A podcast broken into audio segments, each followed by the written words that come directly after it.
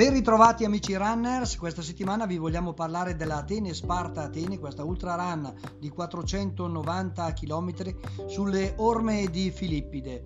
In terra greca due bresciani hanno preso parte a questa epica competizione, Alessio Lucia e Fulvio Moneghini. Il primo si è dovuto ritirare a circa metà gara, Fulvio Moneghini invece ha portato a termine questa impresa epica all'11° posto, 92 ore, 48 primi, 25 secondi per completare questi 490 chilometri. La vittoria per la cronaca al polacco Sagan Lukasz in 69 ore, 22 primi e 12 secondi. I complimenti ai due bresciani e in particolare a Fulvio Moneghini che ha completato l'impresa e a tutto lo staff che li ha supportati durante tutta la gara. Per oggi è tutto, buona corsa a tutti!